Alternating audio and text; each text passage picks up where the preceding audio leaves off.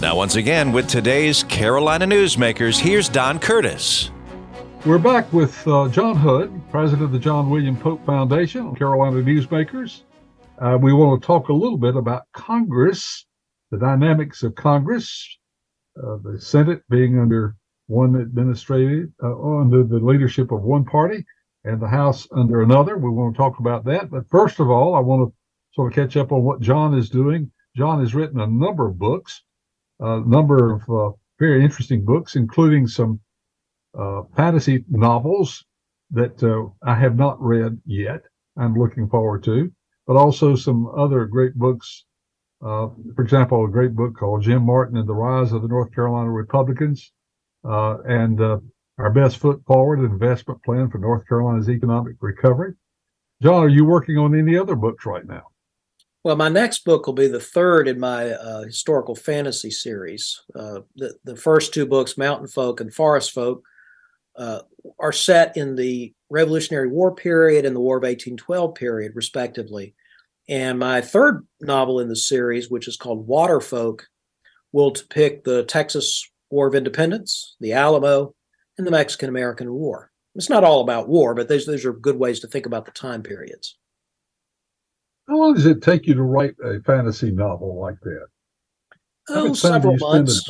Um, I mean, you you've got to do a lot of research. I mean, that, some of it is fantasy. I'm making things up, obviously, but because it's historical fantasy, a lot of it is very deeply researched. I'm right now researching the composition of the walls of different parts of the Alamo Fort to make sure I don't misstate. Now, that was this wall made out of adobe, or was it wooden palisade? And what what side did it face, and which side of you know? So I've, I've been trying to get some of the details right, even though uh, there there are also monsters and fairies in it, which of course I try to get the details right about them, but that's easier because I make up the details myself. I often kid John because he has an extensive vocabulary and he usually has a word of the day for me. Uh, never have you had a word of the day that I had the least idea in the world what it meant. so I am counting on you to have a word of the day. And again, not anticipating having any knowledge whatsoever of the definition of this upcoming word. So, what is your word of the day today? You know, I was afraid you were going to ask me that. I have, in fact, been working today on uh, some of my writing tasks, my syndicated column, and a little bit on my books, and I've just I've felt sort of addlepated and not been able to really oh. get around to looking up a word for you. So I, I apologize. My excuse for not having a word for you is that I am addlepated. Okay, now exactly what does that mean? Addlepated uh, simply means confused. And actually, it's not as hard to, to, decode as you might think. Just think about it this way. You know what the word addled means. I've been addled today. And you know that a pate is another word for your head, right? Yeah. So addlepated just means confused head. There you go. Well, I you know I can see that uh, is a pretty good description of you.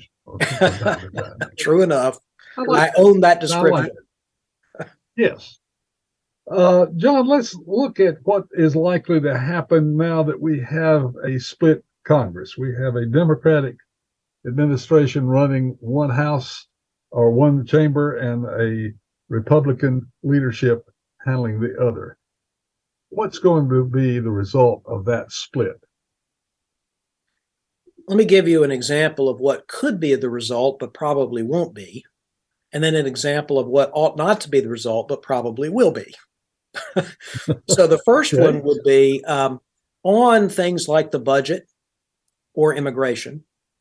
Uh, because you've got these two closely divided chambers and a president who I frankly think is unlikely to be a second term president, either because he doesn't run or because he loses the election it would seem like lots of people would have a motivation to come up with some sort of bipartisan deal on some big issue. And it could be something like getting the at least reducing the deficits or trying to get some sort of sanity about our border policy or something like that. And you can imagine with both closely divided chambers, 1D and 1R, that they could negotiate this out and people wouldn't love the result because that's what happens when you do legislative compromises but it would make things better and it would improve the status of the people who make the deal. And the general public would probably welcome either a budget, some kind of serious attempt to address deficit spending or some kind of serious attempt to address the the border mess. Uh, but I don't think it's going to happen because I just think that the people who don't want a deal, and there are a few who just don't care about it, they, they either don't care about the issue or they would like to demagogue the issue. I think that they will try to sabotage any such negotiations and they might well succeed. Now, what I don't think ought to happen, but very likely will, is that the Democratic Senate and the Republican House will simply focus on their respective investigative powers and just engage in a series over the next 24 months of uh, rather loud, rather public, saber rattling sort of investigations about maybe legitimate issues, but probably not much. And they will accomplish not very much, but they will make a tremendous amount of noise. So, for example, Republicans in the House are talking about how they're going to investigate Hunter Biden and the Biden family, which actually I think does deserve some investigation, but is already being investigated. But I'm, I do not have anything against Congress exercising some oversight when uh, Joe Biden was vice president, or subsequently when he was not vice president but potentially running for president. Did he have some kind of untoward relationship with some of Hunter Biden's business associates around the world? And that's a legitimate question to ask. I'm just not sure the Republicans uh, want to do a serious investigation rather than just sort of a payback investigation. And similarly, uh, there was this lengthy, as we know, January 6th commission and investigation, which did delve it deeply into the issue and brought a lot of new information to the fore. And I thought it was, you know, were aspects of it useful, though I, I didn't think the so-called criminal referral was meaningful at all. There's no such really thing as criminal. It's not the job of Congress to, you know, devise bills of indictment for the you know Justice Department. It's all silly, but that wasn't useless. I think the Republicans will respond by investigating the uh, 2020 riots that happened uh, over much of the country during the summer, and in places like Portland went on and on and on for I don't know, 100 days. There were cons- repeated attacks on federal buildings. It was a genuine series of riots that, in some cases, might even be called something like an insurrection. Just like the January 6th insurrection, it was never going to succeed and it didn't succeed, and it was carried out by a bunch of nincompoops. But it was something that deserves some attention. I'm just afraid that again it will devolve into theatrics. And similarly, I think on the Democratic side there will be a, a, additional attempts to investigate Donald Trump, in part because they hate Donald Trump and want to. Uh, the Democrats in Congress just want to keep you know running up the score against him, but also because they would like him to be the center of attention. They kind of want him to be nominated for president again in 2024 because they think he'll be the easiest Republican to beat. So I think both parties have these incentives to spend a lot of time on theatrics and not much time on legislating. I hope I'm wrong about that. I fear I may be right. The Republican Party is uh, sort of at odds with themselves on the role of Donald Trump. He according to news reports, continues to lose a lot of support. There seems to be sort of a, a, recurring theme that they would rather him not run again. I'm talking about the more moderate Republicans. Uh, what do you see Donald Trump's uh, future as far as a member of the Republican Party and as a potential candidate for uh, the presidency again? I, think it would be foolish to discount the possibility that Donald Trump could be nominated again in 2024. I don't think it's the most likely outcome, but I just don't think you should just rule it out entirely. And I've one of the few times my crystal ball has been deeply cracked and led me astray was predicting in, in 2016 that Trump would not be nominated. Obviously, he was.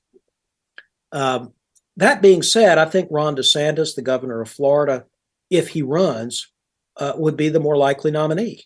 And It is not couldn't it could be somebody else. It could be somebody other than Trump or DeSantis. But I think if you could see, for example, a DeSantis Trump race and not, you know, half a dozen other Republicans getting significant slivers of the vote in the primaries, I think DeSantis would beat him. And I'm not even sure it would be close. That being said, will DeSantis run? I don't know.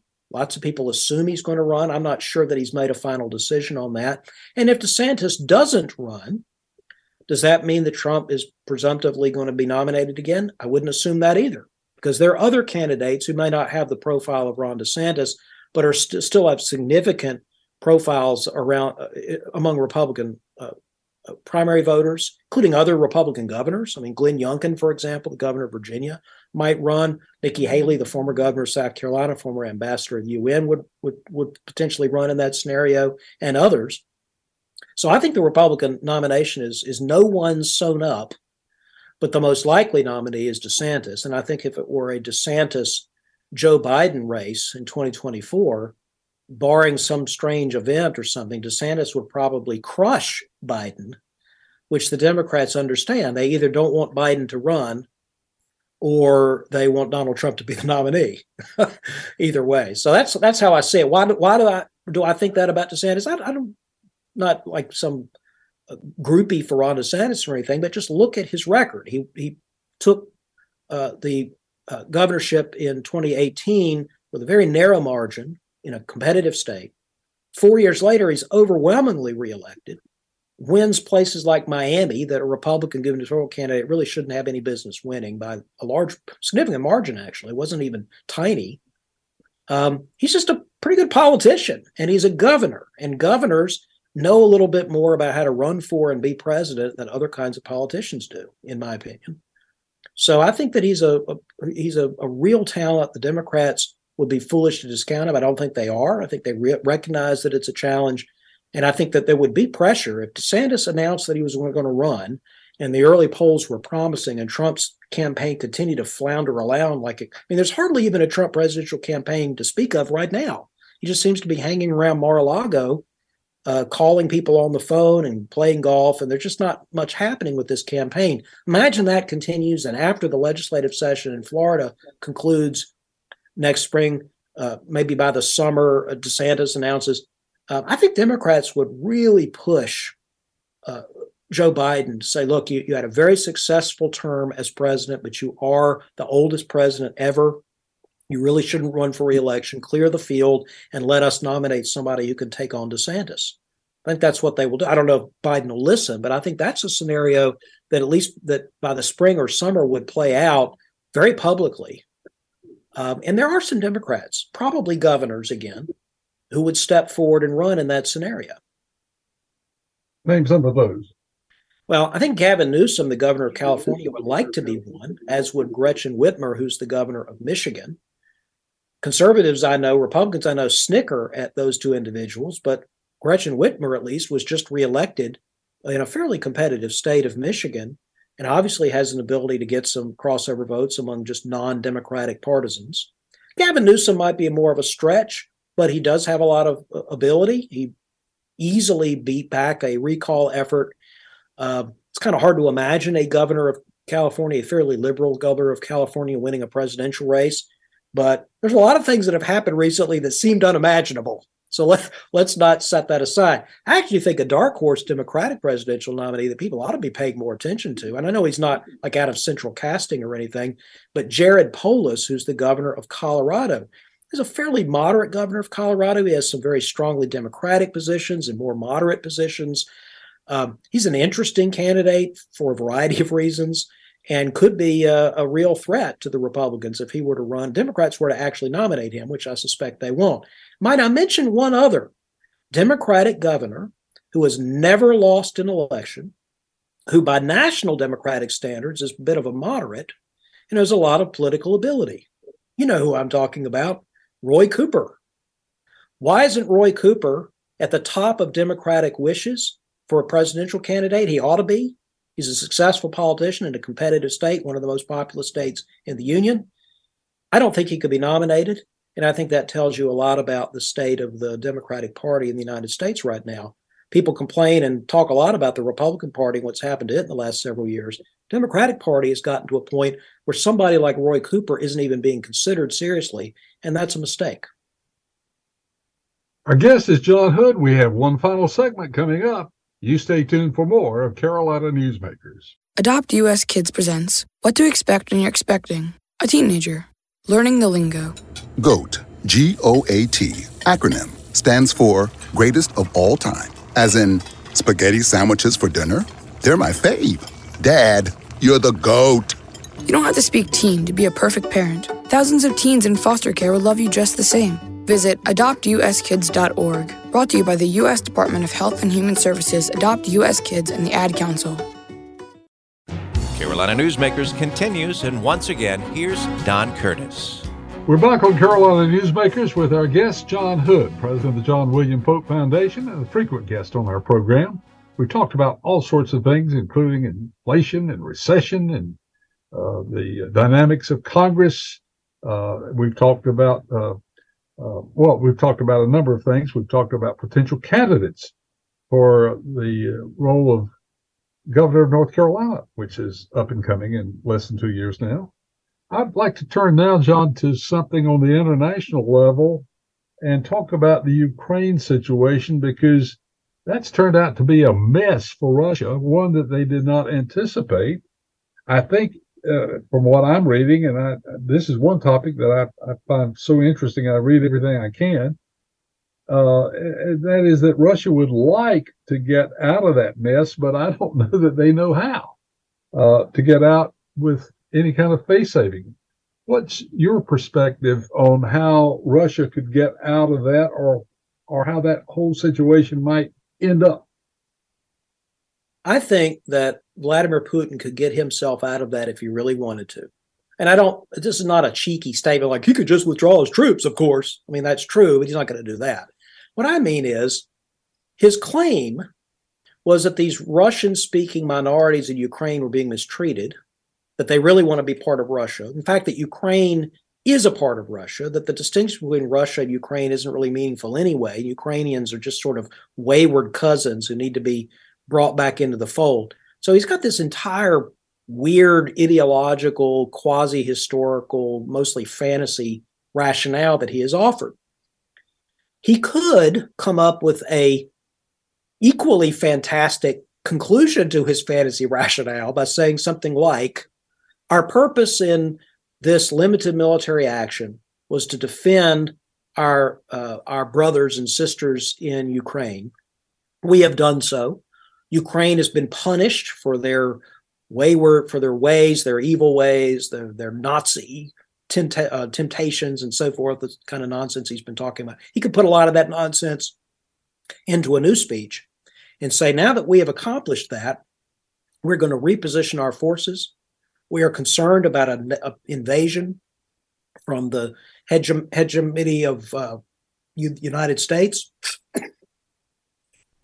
and the uh, NATO allies. So we're going to reposition our troops. We're going to preserve Crimea.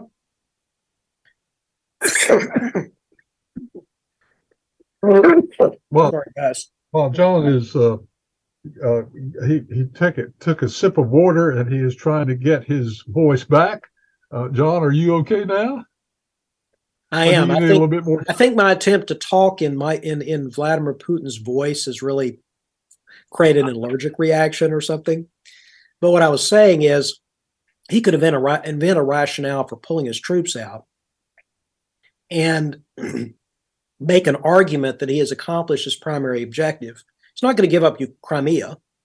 And I'm not sure that uh, the Ukrainians would insist that he give up Crimea if they had any sense. They would accept some kind of end to the war at the moment perhaps having reclaimed virtually all the territory they lost, and then some, potentially in East Ukraine. And then maybe they negotiate some kind of way in which some of the states in Ukraine enjoy some additional autonomy, or there's some things that are done in mo- both Ukraine, the Ukrainian and the Russian languages.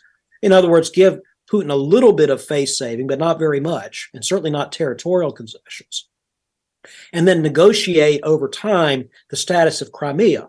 I think that Russia will not give up its claim to Crimea.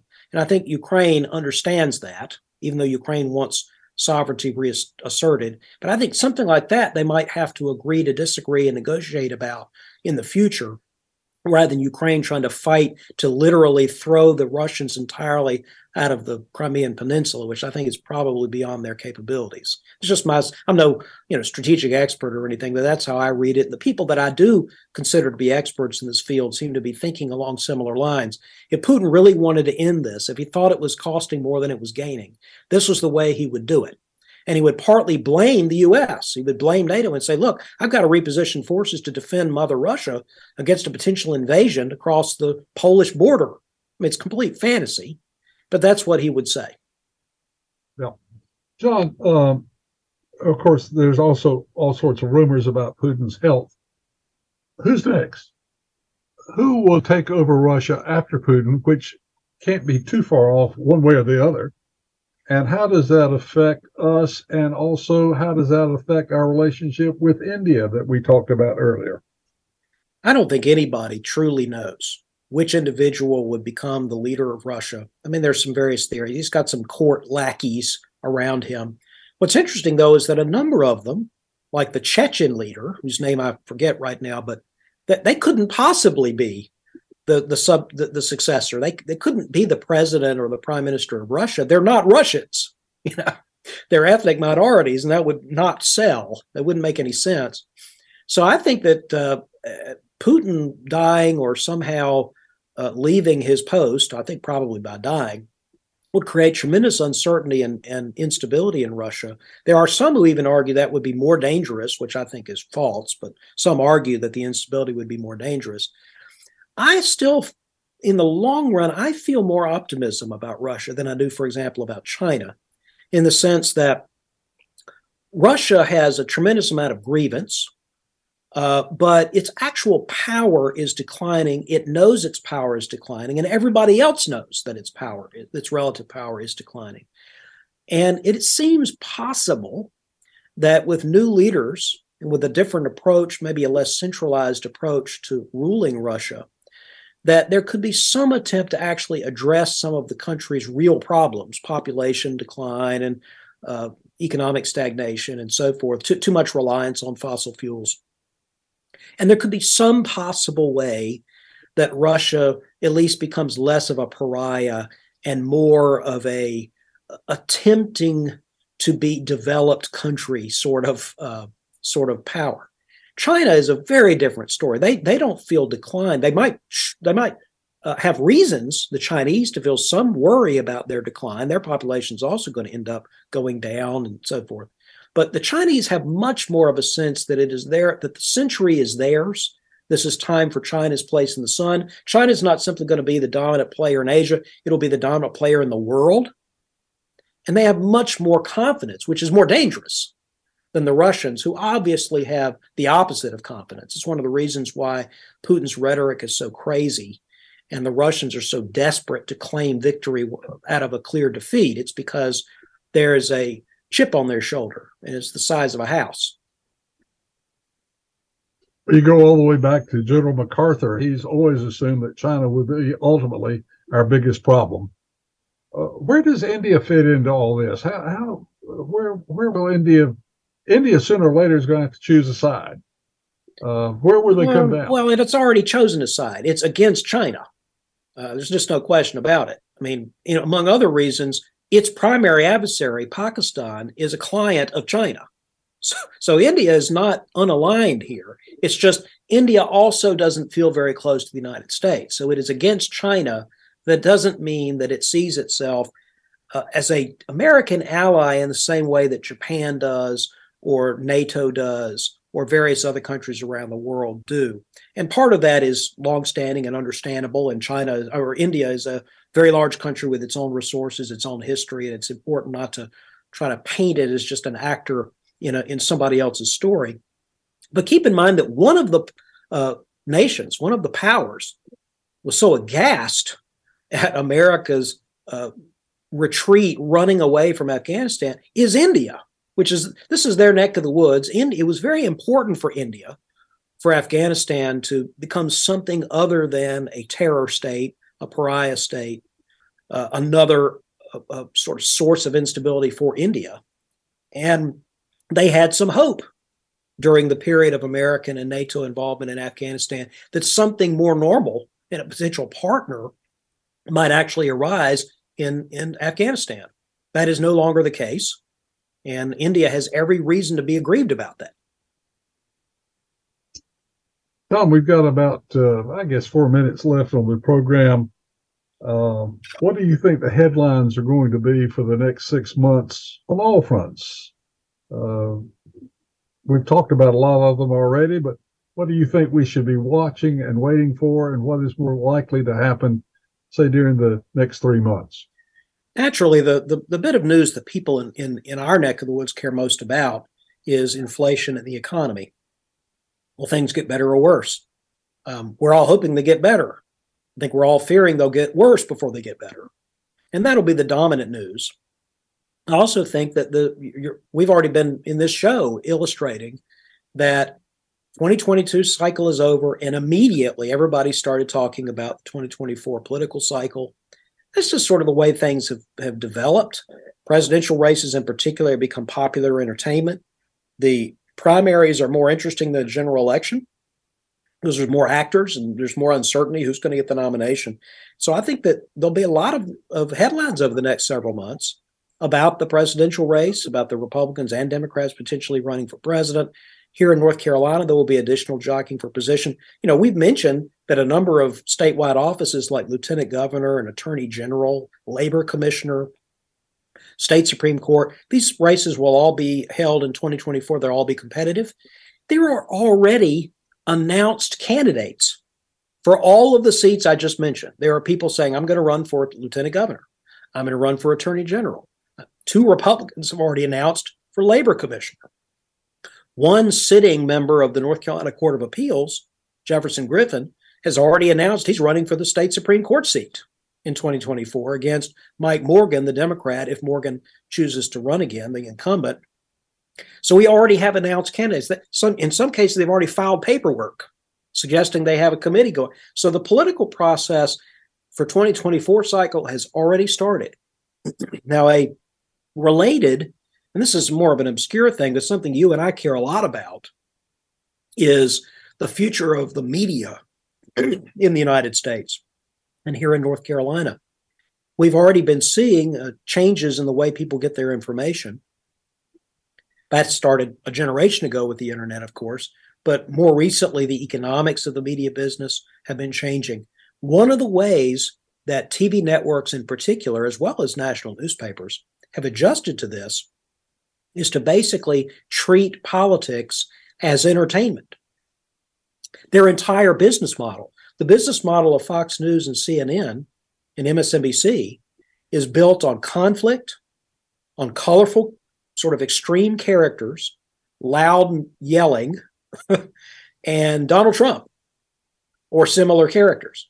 It's like it's like a soap opera, and uh, so even if it wasn't that interesting to the general public, it is very interesting to the segment of people who keep those kinds of networks in the black, who watch these shows religiously or don't, and and generate the ad revenue. What they want is endless talk about who's going to be the next president. And so that's why we're getting it. We're going to get it on the news networks and in the national newspapers. So whether we like it or not, the economy, which of course is very important, and the international scene, the, the fate of Ukraine and what's going on with China and the various attempts to constrain it, and then the political race of 2024, potentially, uh, particularly for president, those are the dominant headlines uh, over the next few months. And uh, I guess it'll be interesting to see if other events intrude. There could be a national disaster or something else. But I think right now, Don, those are the main issues to be, the main stories to be watching. Interesting. Well, John, thank you so much for sharing your thoughts. Uh, as always, very insightful. We appreciate it. If you'd like to hear a repeat of this broadcast or listen to the segments that you might have missed, you can go online to carolinanewsmakers.com and hear the entire broadcast or any one of the, two, the four segments, either one. Our program has been produced by Jason Kahn, who promises us that we will have another interesting guest next week on this same group of stations all across North Carolina. So next week, have a nice week, everybody. Carolina Newsmakers is a production of NCN and is heard each week on a network of North Carolina's leading radio stations. To hear a repeat of this broadcast, go to carolinanewsmakers.com. Carolina Newsmakers is produced by Jason Kong. Network engineer is Alan Sherrill. I'm Scott Fitzgerald, inviting you to join us again next week, same time, for Carolina Newsmakers.